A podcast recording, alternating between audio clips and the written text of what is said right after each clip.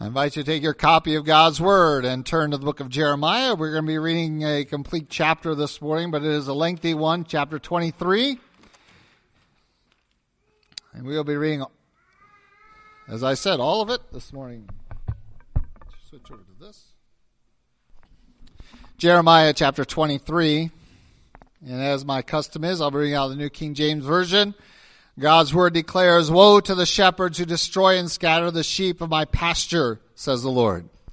Therefore, thus says the Lord God of Israel against the shepherds who feed my people. You have scattered my flock, driven them away, and not attended to them. Behold, I will attend to you for the evil of your doing, says the Lord. But I will gather the remnant of my flock out of all countries where I have driven them, and bring them back to their folds and they shall be fruitful and increase. I will set up shepherds over them who will feed them, and they shall fear no more, nor be dismayed, nor shall they be lacking, says the Lord. Behold, the days are coming, says the Lord, that I will raise to David a branch of righteousness. A king shall reign and prosper, and execute judgment and righteousness in the earth. In his days, Judah will be saved, and Israel will dwell safely. Now this is his name by which he will be called, the Lord our righteousness. Therefore, behold, the days are coming, says the Lord, that they shall no longer say, As the Lord lives who brought up the children of Israel from the land of Egypt, but as the Lord lives who brought up and led the descendants of the house of Israel from the north country and from all the countries where I had driven them, and they shall dwell in their own land. My heart within me is broken because of the prophets. All my bones shake. I am like a drunken man, like a man whom wine has overcome because of the Lord and because of his holy words. For the land is full of adulterers. For because of a curse the land mourns. The pleasant places of the wilderness are dried up. Their courses of life is evil, and their might is not right. For both prophet and priest are profane. Yes, in my house I have found their wickedness, says the Lord. Therefore their way shall be to them like slippery ways. In the darkness they shall be driven on and fall in them. For I will bring disaster on them, the year of their punishment, says the Lord. And I have seen folly in the prophets of Samaria. They prophesied by Baal and caused my people Israel to err. Also I have seen a horrible thing in the prophets of Jerusalem. They commit adultery and walk in lies. They also strengthen the hands of evildoers so that no one turns back from his wickedness. All of them are like Sodom to me, and her inhabitants like Gomorrah. Therefore, thus says the Lord of hosts concerning the prophets Behold, I will feed them with wormwood, and make them drink the water of gall for from the prophets of Jerusalem profaneness has gone out into all the land. Thus says the Lord of hosts. Do not listen to the prof- to the words of the prophets who prophesy to you. They make you worthless. They speak a vision of their own heart, not from the mouth of the Lord. They continually say to those who despise me, the Lord has said you shall have peace. And to everyone who walks according to the dictates of his own heart, they say, no evil shall come upon you. For he who has stood in the counsel of the Lord has perceived and heard his word.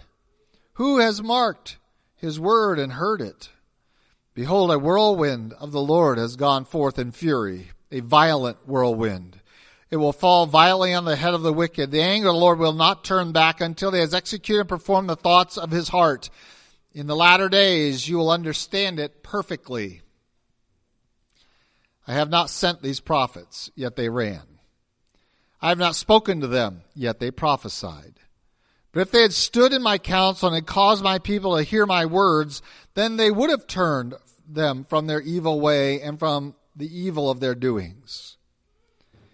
Am I a God near at hand, says the Lord, and not a God afar off?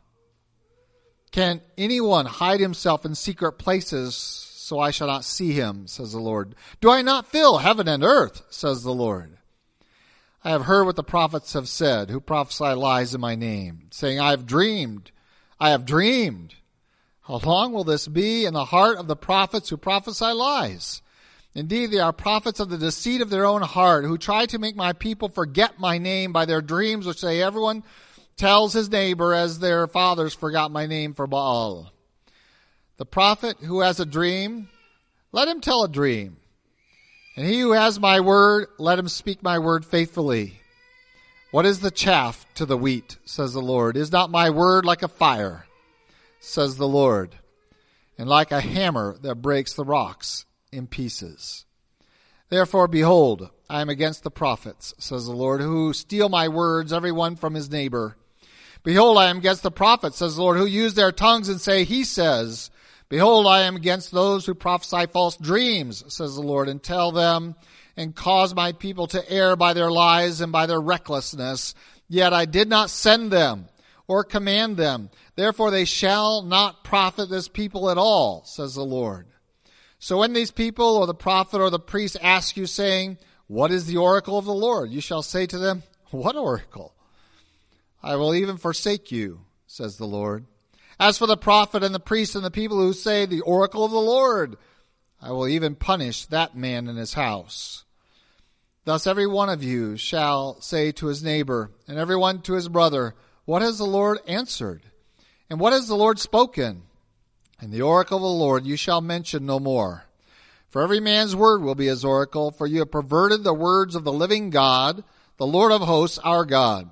Thus you shall say to the prophet, What has the Lord answered you? And what has the Lord spoken? But since you say the oracle of the Lord, therefore thus says the Lord, because you say this word, the oracle of the Lord, and I have sent to you, saying, Do not say the oracle of the Lord. Therefore, behold, I, even I, will utterly forget you and forsake you.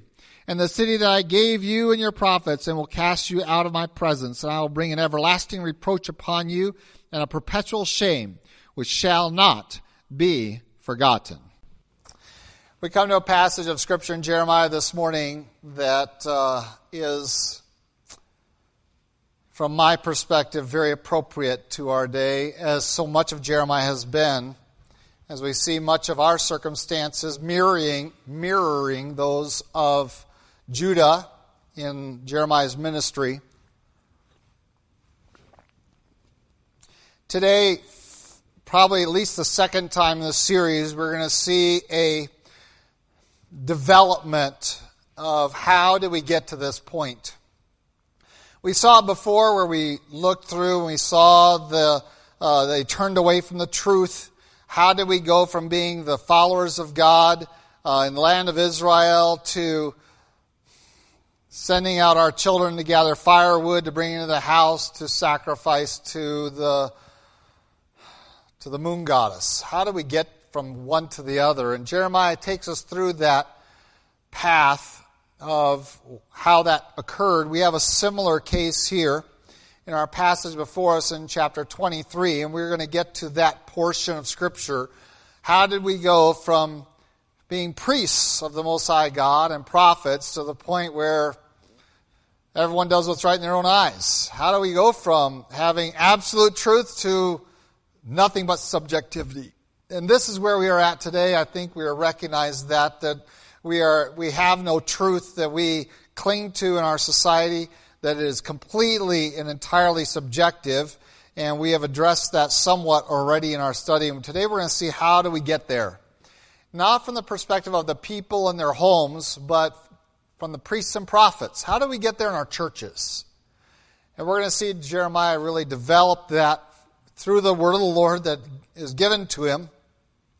But before we do so, we want to uh, recognize two other facets of this chapter that are also dear and valuable to us. Um, and we're going to look at those, and they might seem wildly out of place, but they are not.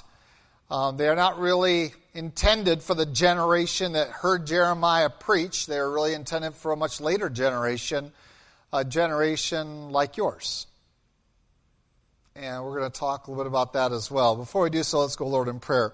Lord God, we do thank you for your love for us, and again for the opportunity to look into your word. And as always, we pray your spirit to direct and to keep us in uh, line with your word and your truth. And Lord, that we might also be sensitive to be receptive to your word uh, with all of its authority and power and purpose. And Lord, we do uh, commit ourselves. Not only to read your word that we might know it, and we certainly see the value there in that and recognize it, but also that we might uh, agree with it to such an extent that we would be willing to live according to it. And Lord, we pray for that kind of spirit in our midst and within the words that are spoken this morning in Christ Jesus' name. Amen. Well, right away we have a very powerful word. Whenever you come across this word in prophetic utterances, you need to take strong note. When it says woe is, you need to immediately take a little bit of time to look at who and what it is talking about and the circumstances that require God to have his prophets declare a woe upon anyone. And so we find this woe being spoken against the shepherds, the current leadership, spiritual leadership of Israel. And God says they are destroying and scattering the sheep of my pasture. Here they are entrusted with a precious ministry. A ministry that is, is shepherding is a wonderful image that God uses. He, and it, it's one that's been largely lost. In my tenure as a pastor, um, that imagery has been thrown out, um, and I'll explain that here in a little bit. But it's a precious one that uh, talks about a relationship between a man and his and the people, the the, the, the shepherd and the sheep. That uh, and Christ again brings up this in his illustration: "My sheep hear my voice, and they know me, and they follow me."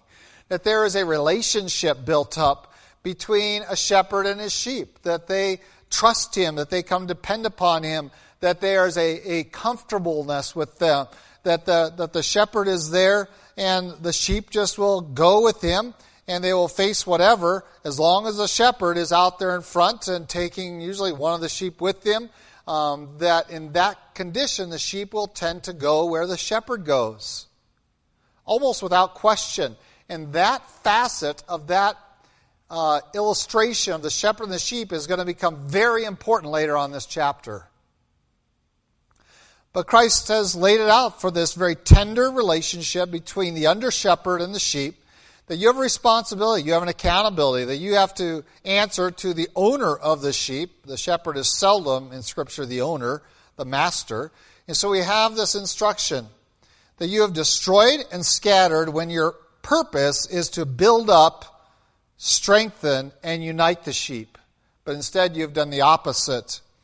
And therefore, God declares this woe that He is now going to move against the shepherds who are feeding His people falsehoods. They are feeding them poison, they are destroying them.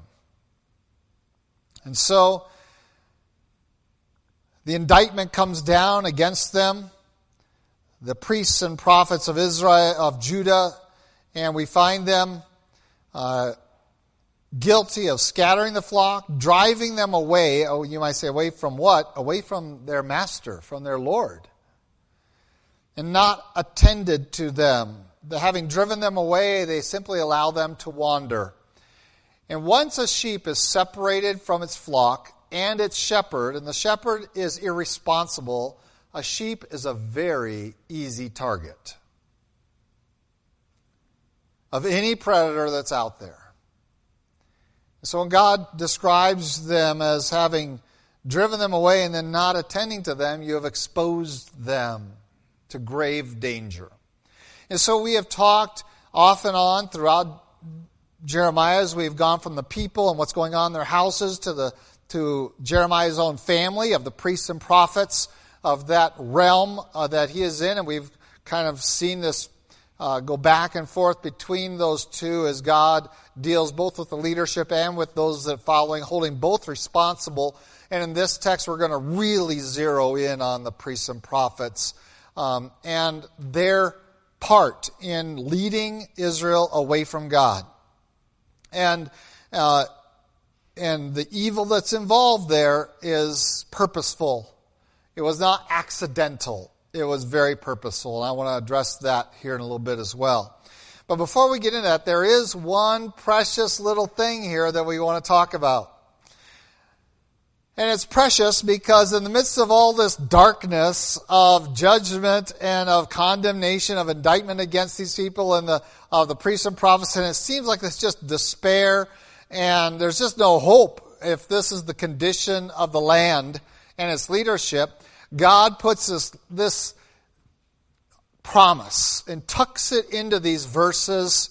Um, and yes, there's lots of weeping after, you know, right immediately following these verses, but it's really going back to the indictment and what's entailed there for Jeremiah. But within this, there's the, of this very dark tunnel of how do we go from here, being agents of God, servants of the living God, to being under this woe of God as we head down this incline and the tunnel gets darker and darker.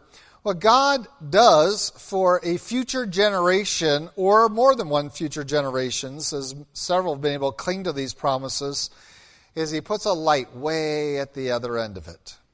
Well beyond the lifespan of this generation, God puts a light. And He starts out off with a little three letter word, but. Even though you have done all this damage to my flock, I am not an irresponsible owner of the flock. You're an irresponsible shepherds, but it's still my flock.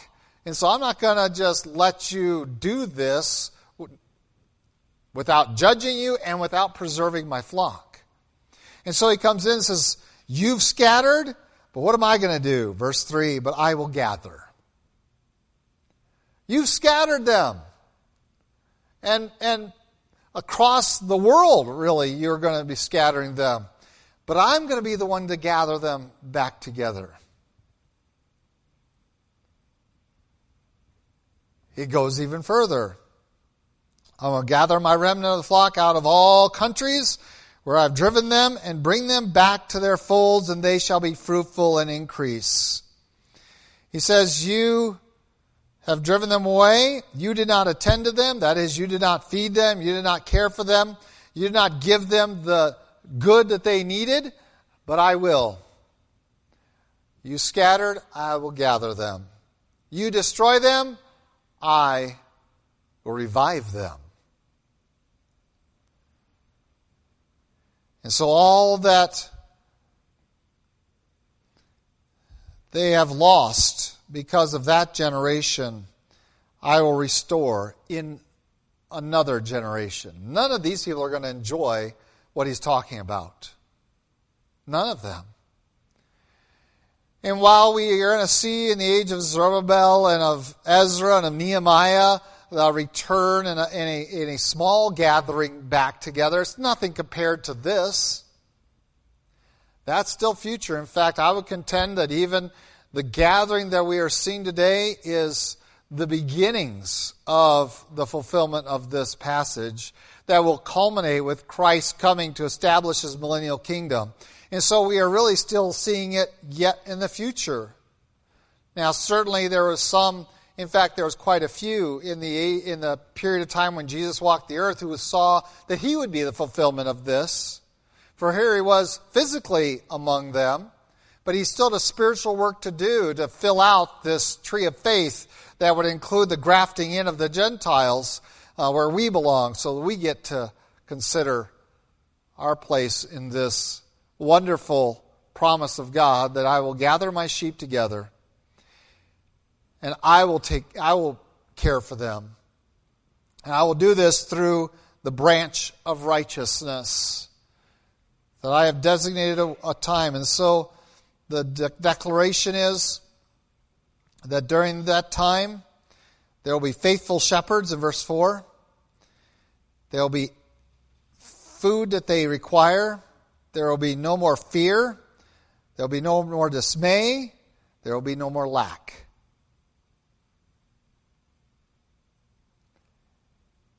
And in this period of time, God will see to it that they are properly cared for. And again, verse 5 says, Behold, the days are coming.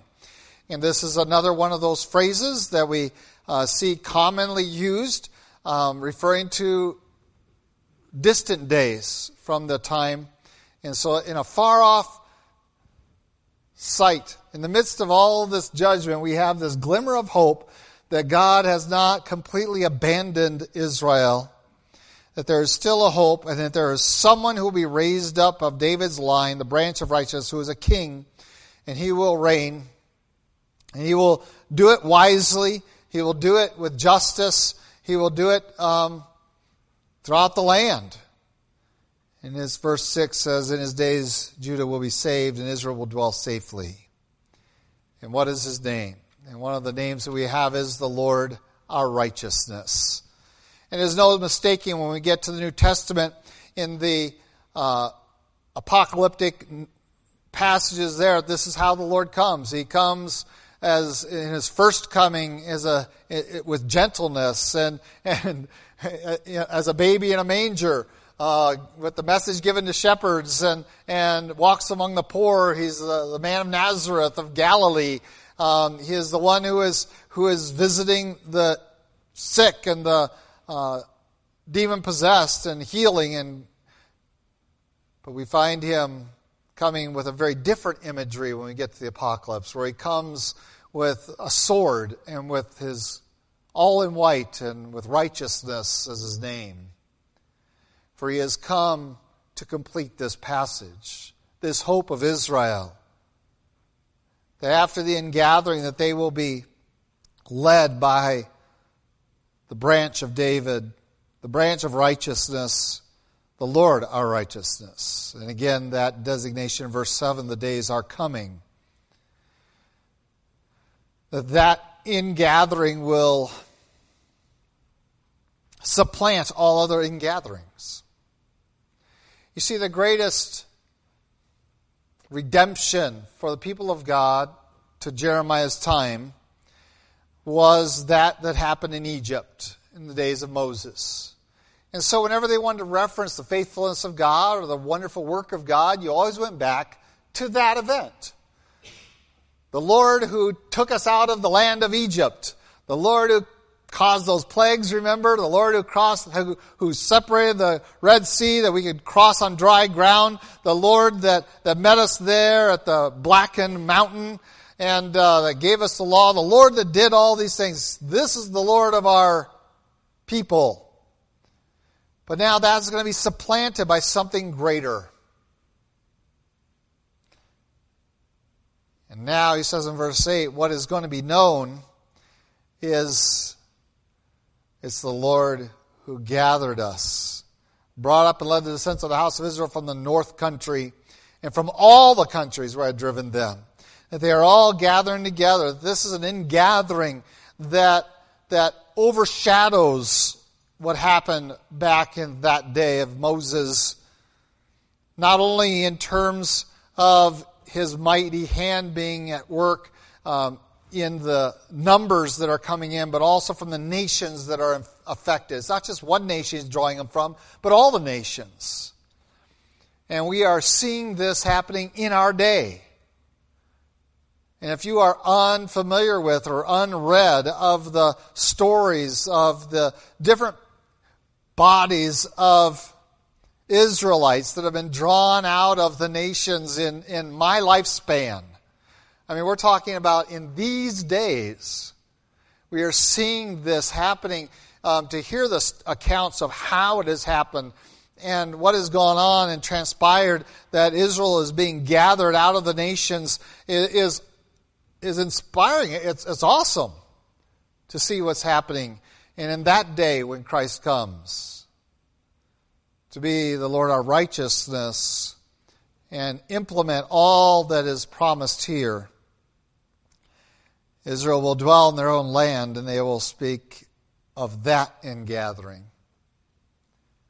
as much greater than that of Moses out of Egypt.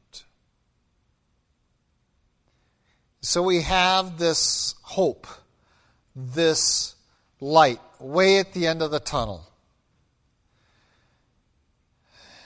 And there we need to keep a perspective even as we deal with all the rest. And there's a reason why these kinds of passages need to be tucked into the midst of sermons and, and our reading and our meditation on God's Word. And that is because God is faithful. And we may look around at the darkness that encompasses us, even within the church, and become not just discouraged, but frustrated and even ready, disheartened. That we are simply ready to just stop and, and just give up, to surrender. And just say, well, I'm taken care of, and if everyone else wants to just uh, be engulfed in the darkness of evil around me, then so be it. And it would be a simple thing.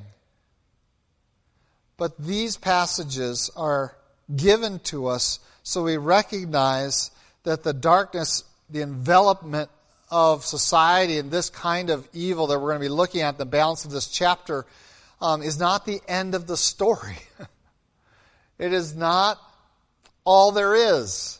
There is so much more that God has in store. And while we see the scattering and we see the destruction and, and we see the, the damage done to God's people and the fear even that is among them that is created by these tellers of lies, we know that God is faithful. And we can rejoice that He has a plan that none can thwart. And therein we stand, not only of our future hope, but of our present living. That's where we stand. I am a servant of a God who is faithful, who has an end plan. That there is a conclusion that I can trust in, and therefore I fight the good fight of the faith. And this is what all of the old saints used to do at the end of their lives when they looked back, they say, Oh, the world's gotten so much worse in the course of my life. Read them. You read all those old preachers. Every one of them, if you read in the last five years of their lives, they all talked about can the world get any worse than it is? And they all talk about how it's all run down over the last 40, 50 years of their ministry, how they just seen spirituality just wane in our country and in their churches. And they just, they're almost dismayed. But then, in the midst of all of that, they say, But I'm going to press on till I'm in the presence of my Lord. Why? Because God is faithful. And so we are called to faithfulness. Because we know in the end that this evil does not triumph, but God triumphs. And so, here in the midst of a very strong statement, for in, even for Jeremiah, woe to them, I am against these shepherds Remember again, I keep harping on this, but I want to ingrain it in you. These are Jeremiah's family. This is his father, his brothers. This is his extended family. This is his tribe we're talking about. When he talk about priests, these are Jeremiah's loved ones.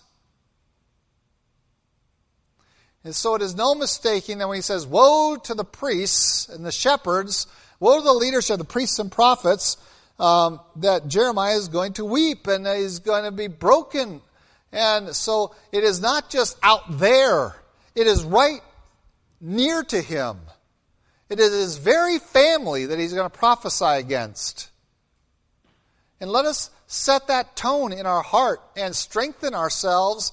And as Ezekiel said, get a forehead of flint. I'm going to give you a forehead of flint because you're going to beat your head against things and it's going to seem like but you're going to be not just beating things against out there, but some of the nearest, most tender relationships in your life.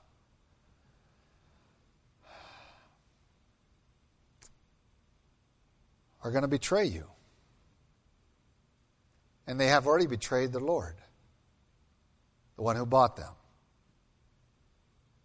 And as much as you might feel betrayed, as much as you might feel broken over that, please recognize that the Lord, our righteousness, also is broken over it, that He was betrayed long before you or I were, and that He is broken far more than you are.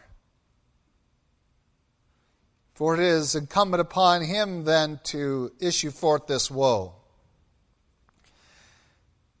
And so we find God and the words of Jeremiah intermingling to such a degree in verses 9, 10, 11 that we almost can't tell when one stops and the other one starts to talk.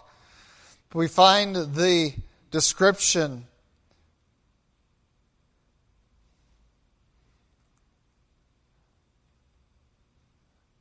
of the condition of Judah troubling.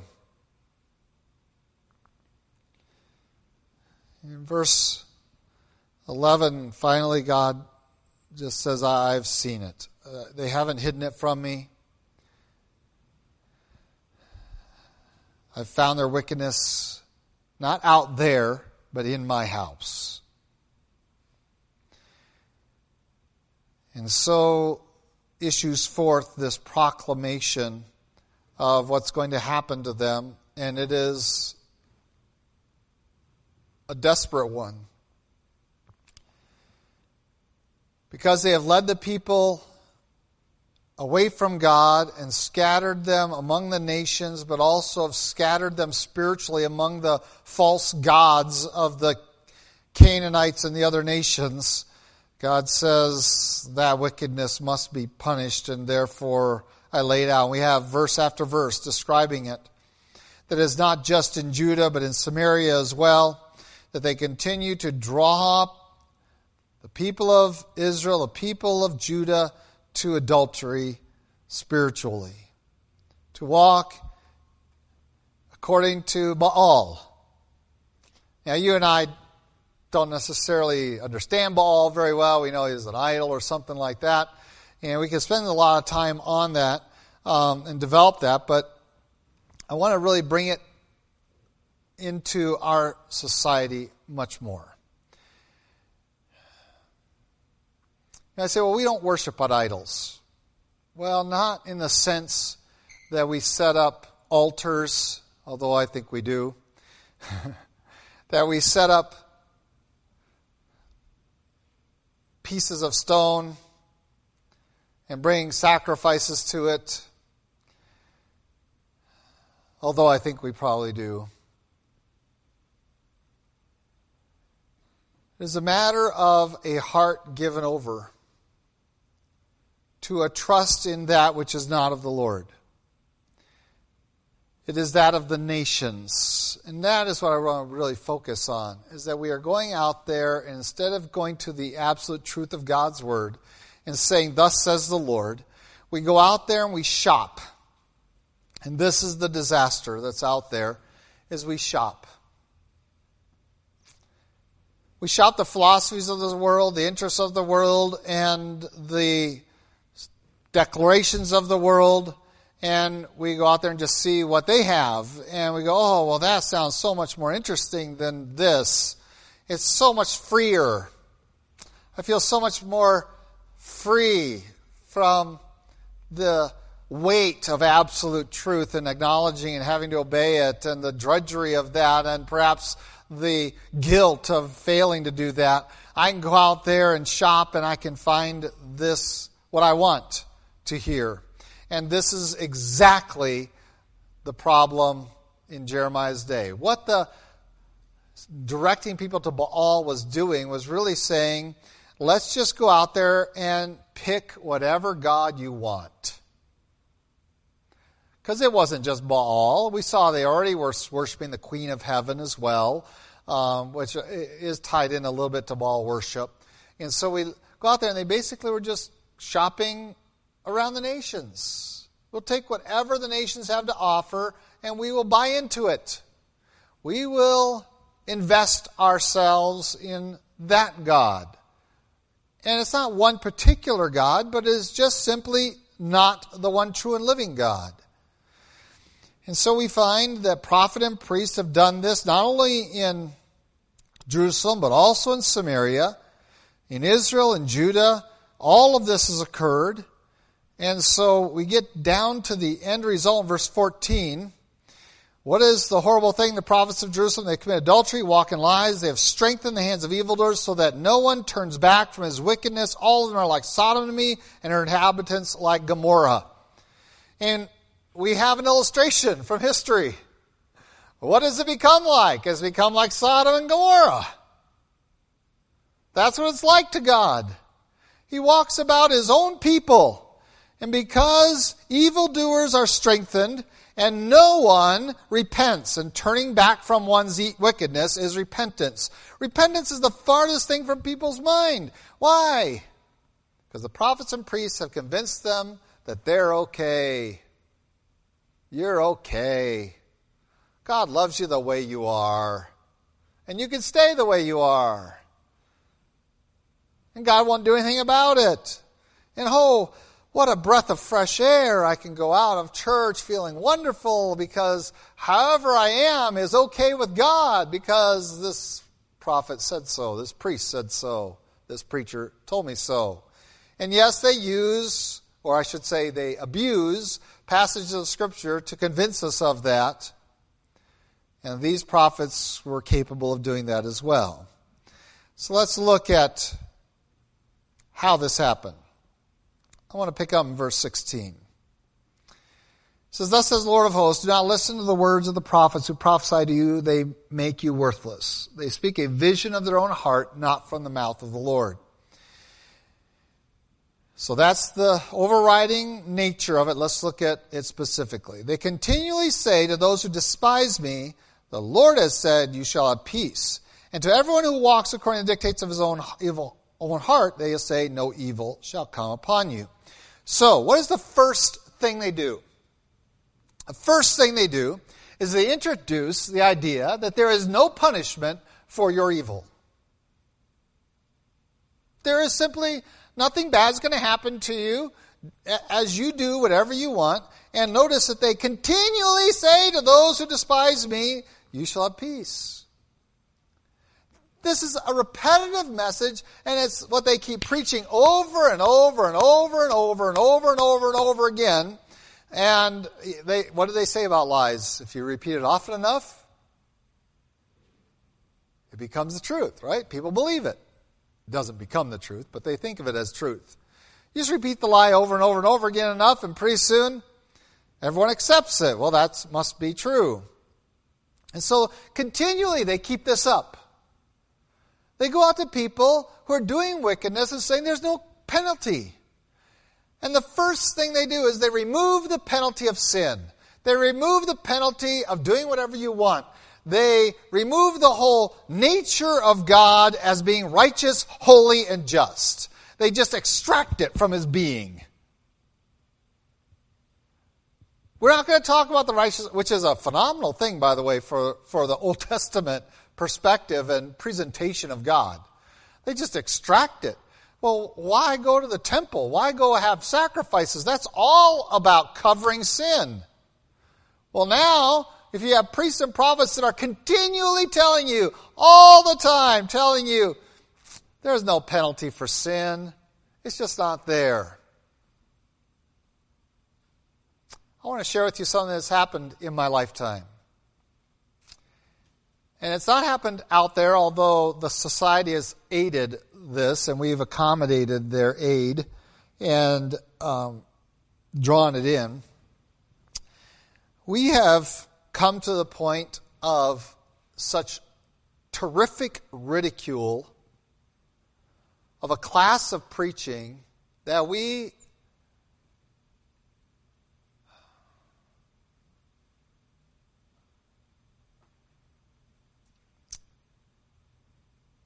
No, it's not we. That I won't even preach that way.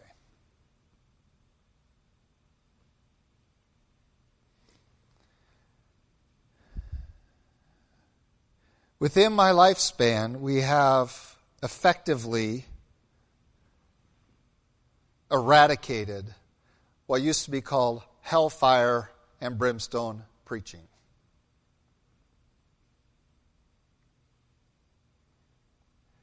You know, that guy that's up there pounding on the pulpit and yelling about hell and talking about it.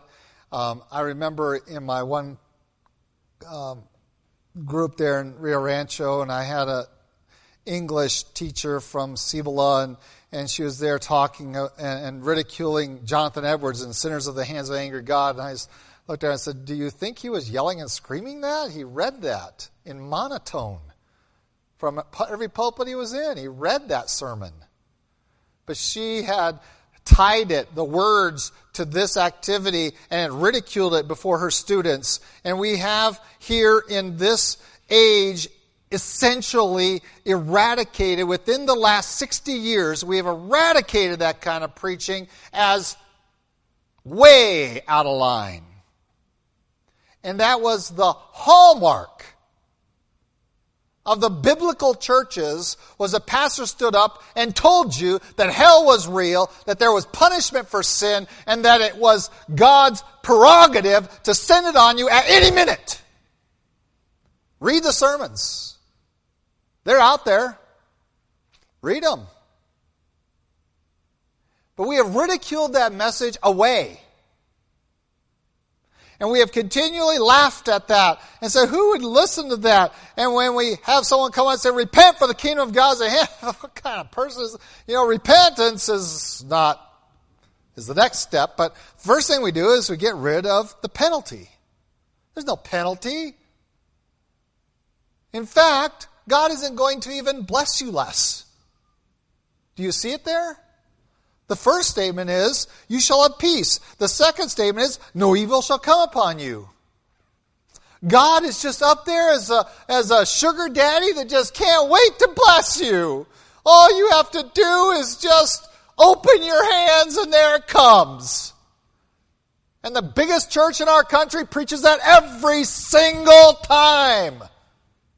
And we gobble it up.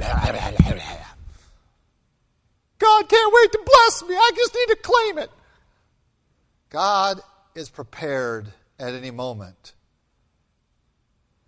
to judge you. And that is the message we don't want to hear, and we have essentially stopped preaching. And that was the first of this line of steps that Jeremiah is going to outline for us of how we got so bad so fast. Yes, in one generation. It went from this to that. Whew. And it began by going out and saying, There is no penalty for sin.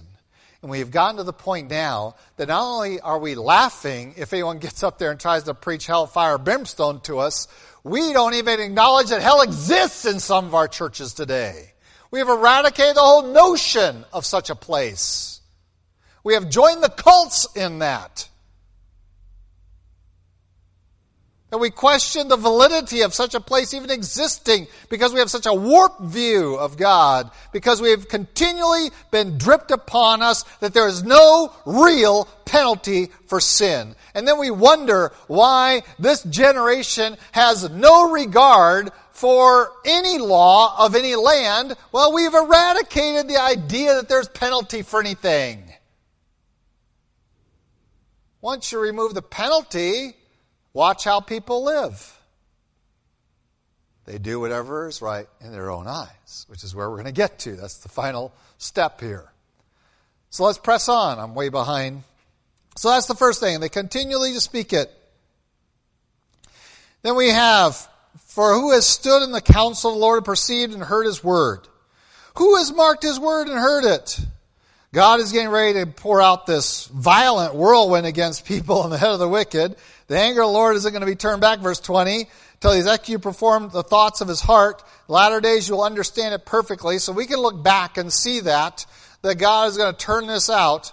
But the first thing we, the next step we have is these prophets going forth, and we come to verse 21. The, the judgment is coming just because they say it's not, doesn't mean it isn't. Verse 21, I have not sent these prophets that they ran. I've spoken to them, yet they prophesied.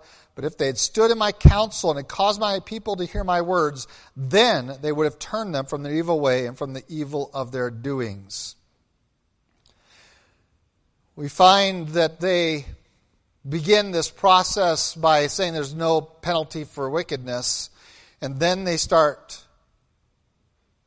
declaring that they were sent by God to tell you lies.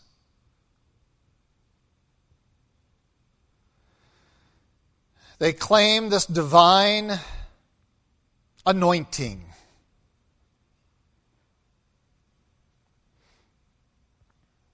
They claim that they have stood in the counsel of the Lord Almighty.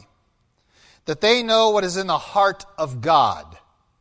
Though they do not consult the Word of God to declare it to us, rather, what are they going to depend upon? We're going to see it here in a little bit in this chapter. They're going to dream dreams. And everyone wants to hear what the dreams are. Nobody wants to hear what the Word of the Lord is. But notice that they all claim that I am the agent of God. Not in the sense that I come before you as a servant of the Lord to give you the Word of God, but rather that they are directly sent by divine appointment and anointment to declare to you a new message that supplants God's Word.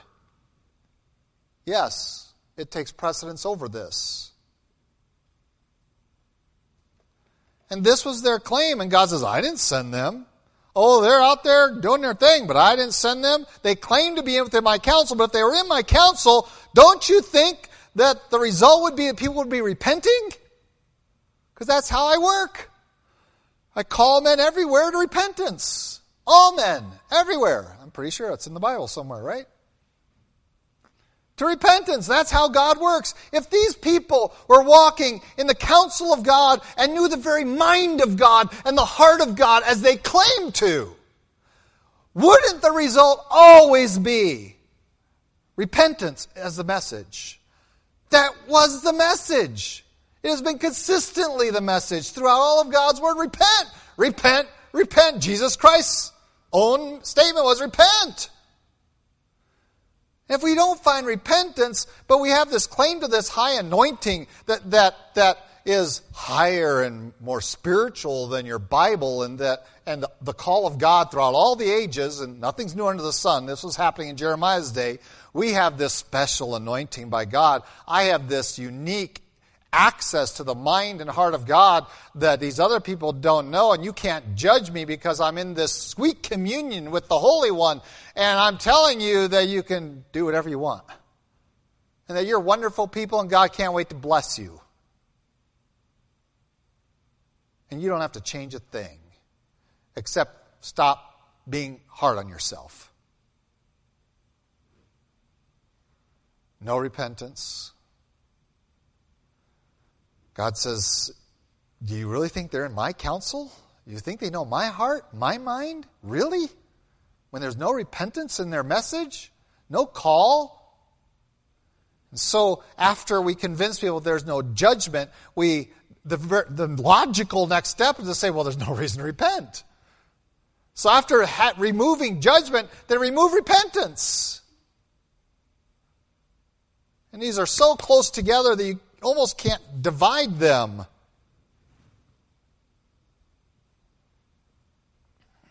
And then come the dreams. Verse 25 I've heard what the prophets have said who prophesy lies in my name, saying, Here's the next thing they do I have dreamed, I have dreamed. Verse 27 who try to make my people forget my name by their dreams, which everyone tells his neighbor, as their fathers forgot my name for Baal. The prophet who has dreamed, let him tell a dream, and let him who has my word, let him speak my word faithfully. What is the chaff to the wheat? Here's the next step, and I've seen it my day. It really predated my lifespan, but it really came into its own during my lifespan of ministry is that we have taken these error filled, lying, anti scriptural experiences of men and exalted them in our churches. And I'm not just referring to, although it is rampant within the Pentecostal movement, and that's where it really initiated. It has now penetrated all of the churches, and, and even those that I went don't. I mean, it's penetrated even the false churches. Um, and we go down to uh, Haiti, and they're like, "Why is it all the churches that do these things grow, and our churches don't when we're preaching the word?" And it's like, Well, let me explain to you from Jeremiah 23 the process. You're in the third step. And the third step is suddenly you're all talking about brother so and so's dream. But none of you know the messages of Jeremiah. You haven't ever read Jeremiah. You're not even sure there really is a Jeremiah. But you know brother so and so, and if he says he had a dream, he had a dream, and that's powerful. God is speaking, and we're just dying to hear the next dream and the next experience, and we're all chasing after this elusive emotional lifts. I've dreamed a dream. Oh, wow, God's speaking to you in dreams. No, you're lying. You're introducing lies into the church. Just as these prophets and priests were introducing lies among the people of God and drawing them not to God, but away from God. Why? Because you made your dream a higher priority than God's word. And now everybody wants to talk about your dream, and nobody is reading God's Word. Nobody is studying that. Nobody is saying, Thus says the Lord. They're just chasing your dream. And they want to have dreams like you have dreams. Oh, I wish I could speak like that. I wish I knew that. I wish I could feel that.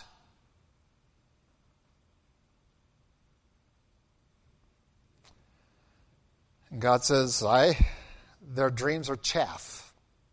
Now, we're not farmers for the most part, and if we were, we're automated, and so we don't necessarily understand wheat and chaff very well. Wheat's that little kernel that you grind up and make flour in. The chaff is all the stuff that grows around it that we just have no use for, they just burn it. God says, let them have their dreams. But recognize that there's no wheat in their dreams. There's no nourishment. There is no truth. There's not even a kernel of it. For the kernel of truth is in my word. What they are is chaff that you should just let blow away. But we don't. We're at the threshing floor, and there is the Word of God as the thresher to separate the wheat from the chaff, and the wheat drops down, and it's nourishing and beneficial and there's life there. And off goes the chaff in the wind. Whoosh. And what do we do? I want some chaff. We're out there following the wind, chasing chaff, destroying ourselves because there's no energy in it. There's no life in it. There is no help in it. It is just destructive. And God says, there goes the chaff and you're chasing the chaff, which will take you all over the place. And that's how the people were scattered away from God, chasing the chaff in the wind of society instead of the nourishment of the kernel that just boom, and it's right there. It's right there in front of you. It's right there before you. You have them on your lap. You have the wheat. You have the truth. Why in the world do you need to gild the lily. Why in the world do you need to try to have some improvement on that? What you're adding is chaff. What you're chasing is out there in the wind and is worthless. You'll use up your energies going after it, and in the end, you will simply be weak and malnourished and die spiritually. And so God says, let them dream the dream, but they're the chaff. You want something nourishing, you want something to give you life, you need to get the wheat, and that's not in these men's dreams. And we have seen this elevation of the claim to apostolic gifts and the whole church is enamored by it and drawn to it. And having spoken like that, we find out in verse 29, the Lord says, My word is like a fire, like a hammer that breaks rock in pieces. Um, God's word just burns up the chaff. And those things that seem like rock are nothing against the hammer. Scott and I were up there breaking some stuff in the Bahamas and some rocks or limestone and sandstone, really, I guess, and um, just smack them against each other and they just crumble. They seem like they're substantive until you really engage them, and then you go get the rock hammer. You go get a piece of iron and put it up against a piece of sandstone and see what happens. Just pulverizes it with one blow. And that's what their dreams are worth against the hammer of God's word. It just pulverizes them. Their dreams are worthless. It just burns them up. And yet, the whole church flitting after them. It goes on. Then they start saying that we want an oracle of the Lord. And this is a Hebrew word we have some struggle with. Uh, in your margin, you probably have it, it described as a burden, uh, a burden of the Lord. I want the oracle, the burden of the Lord. I want to know um, the. I want to know what the word of the Lord for the day is, and, and I want to know this. And God says, um, and, and this is a very specific terminology that they were using that was um, following after the idea of the dreams is that we need some personal revelation. I want a personal revelation. Um, it's I want to know what the word of the Lord is, the oracle, the burden of the Lord is um, for us today. And, and it became this thing that they were chasing around. Oh, what do you what do you think God wants? What's the what's the word of the Lord today? What are we talking about? We're talking about those who are discontented with a standard already written and they want to have the sensational, not just in someone else's experience, but in their own. It's not enough anymore for someone else, for the preacher to dream a dream, see a vision, hear a voice. Now I want to experience it. I, so they're running around all chasing the oracle of the Lord, the, the declaration, the burden of the, what does the Lord want today? Well, God wants the same thing today He has always wanted. And He has spoken it clearly in His Word. We just don't like that, and so we go after something else. And here we have the next layer, and that is we have access to whatever teacher we want. And this takes us back to the shopping element of our faith, that we shop it.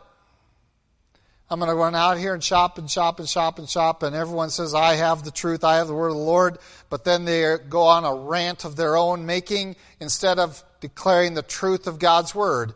And we call that the, I have this burden, and I have this, this something that God put on my heart. And I often look at people, I'm like, what do you mean by that? God put it on your heart. Um, I have this burden. I've had some really good preachers use that term a lot. I have this burden I need to share with everybody. And I was like, in this claim to personal access to something more or better or different than everyone else um, that they can't get themselves. Um, that I claim this. And this is what was going on in that day. And God says, I don't even want you to use that term anymore. I reject the old terminology, the idea, I have declared my truth and you reject it. I have told you, I've sent my prophets and you killed them. You imprisoned them. You told them to shut up and go away. And now you want to hear the word of the Lord for the day. You want to hear the oracle of God today. You want to hear this person's special burden. You want to have the burden yourself. You want to have this, this special message that on a very individual level. And then very quickly it takes us to that last step. And that is, well, belief is really individual altogether. And we have gone from having an absolute truth of a living God to having completely subjective truth built around the individual. And this is what the modern Pentecostal movement has done in our generation within our churches.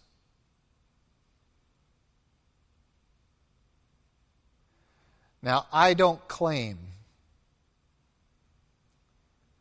any special revelation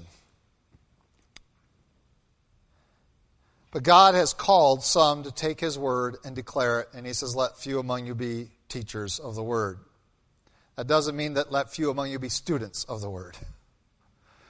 I have called you and called you and called you to be students of the Word. Not my students, God's students of His Word. To check everything you hear, not only from the world and society, um, but from me against this book. Because this is the standard. And we have the notion that we can take, pick and choose from all this, the shopping list of preachers online and everywhere else. We can pick and choose uh, what we like to hear, um, and we are so busy listening to all this chaff out there that we have totally missed the wheat because we're not spending any time in here. Because we're so tied into listening dynamic preachers online. I'm so tired of being compared to any of them or contrasted usually to any of them. Why don't you preach like so and so? Because I'm not.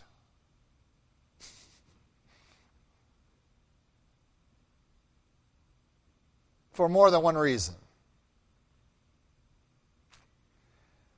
Invariably, by the way, I do, do go and listen to those guys online, and I just kind of say, You got to be kidding me. You want me to preach like that? What a bunch of gobbledygook.